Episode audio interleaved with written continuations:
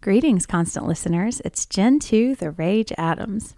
What you're about to hear is a clip from our latest Lobstrosities episode on Larry Cohen's A Return to Salem's Lot. How do you hear the full thing? Become a member of our Patreon, The Barrens. It's there you can unlock over a hundred hours worth of exclusive content, which includes our Stephen King archival series, our new Dark Tower series, over a dozen commentaries on all your favorite Stephen King movies, and even monthly hangouts over Zoom. You can subscribe now through the link in the description of this episode, or you can visit www.patreon.com slash the barrens. Hope to see you there over long days and pleasant nights.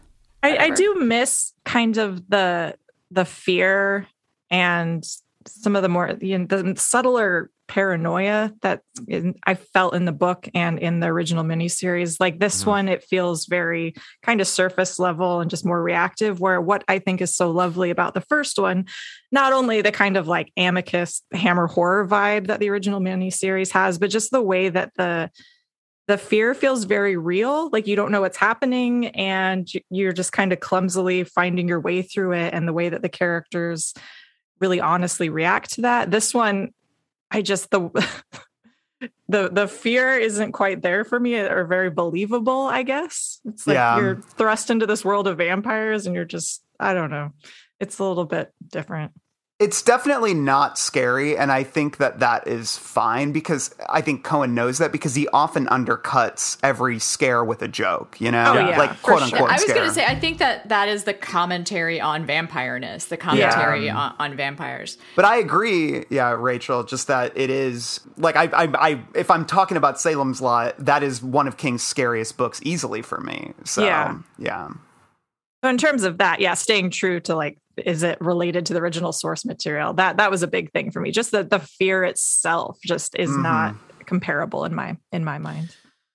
With that said, let's talk a little bit about the satire that Cohen's going for here. And I think what is, you know, first and foremost here is the idea that this is a more refined vampire. This is a more high society vampire. They don't believe in over consuming on humans. They call it having a drinking problem if you drink too much human blood because the thing about modern human human blood is that it's tainted by things like AIDS and hepatitis. So the modern people aren't as uh, as clean and good as the people of yore. And so that's why they want to keep society as it is. When you enter into Jerusalem's lot in this version, people are still go- walking around by horse and carriage and things of that nature. So it's very much this this sense of being better than the current generation that the old ways were best. And but the thing is they if they want to keep going they need to make sure the younger generation is on board with those values.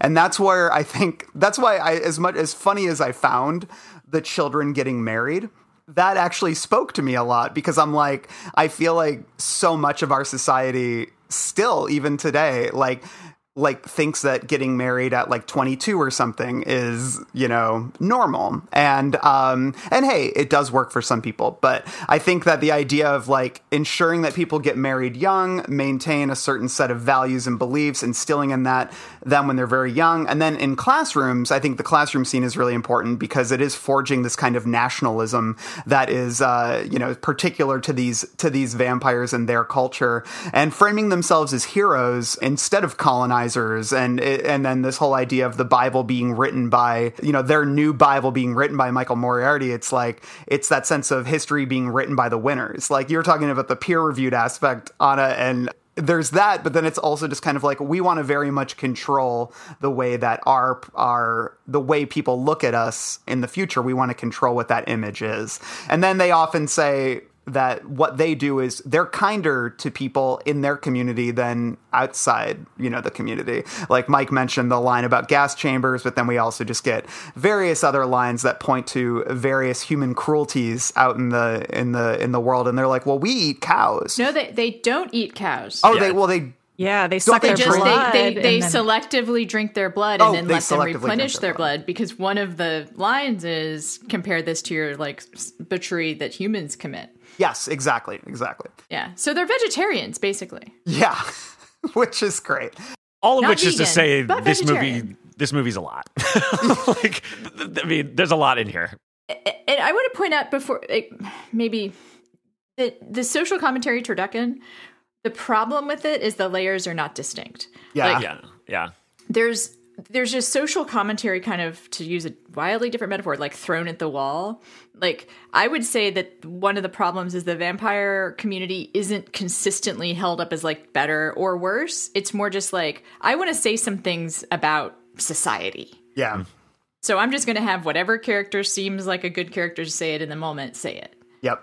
You know Yeah, it's it's a little clumsy. I oh, feel like yeah it was very Yeah. clumsy yeah Well, especially when you get to the end and then they stab Judge Axel with the American flag and like Yeah. that's how they impaled yeah, him. And I, I was kind of like, I know it's hilarious, but it's also like that was where I'm just kind of like, I don't know if that lands like you think it is, like you think it does. Really, that that was like to me a pretty confused. Like it's a cool image and it's funny, but I don't think that that necessarily dovetails with everything that you've been laying out. like because the vampires say the pledge uh-huh. yeah. which is i, I laughed Yeah. but it it is all over the place. Like I think it's like I just want to say these things are bad. I as writer, mm-hmm. director, whatever, want to make commentary on American consumerism, and I'm just going to have everybody comment on it.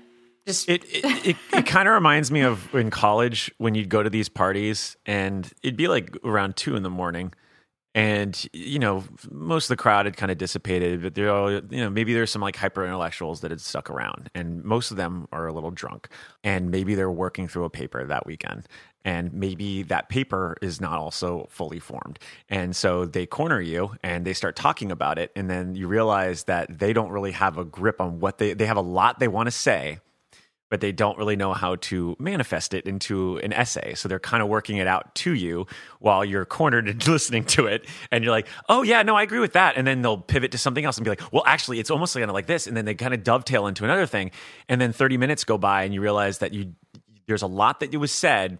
You agree with a lot of it, but you necessarily don't know exactly the point that was trying to be said, like at the end of the day. And that's kind of how I felt with this movie, where it's just like there's a lot being discussed a lot of it kind of is on the same page but there's just not a lot of connective tissue there and if there is it's all being the tissue is being overused and i think that's kind of one of the problems with it it's just like maybe pick and choose some stuff here i don't know maybe i'm alone on that island No, But- you're not. That's No, I- exactly how I perfect. feel. Like it although definitely. I want to know be where you went to school. I, went to, I went to florida state first and then i went to depaul unfortunately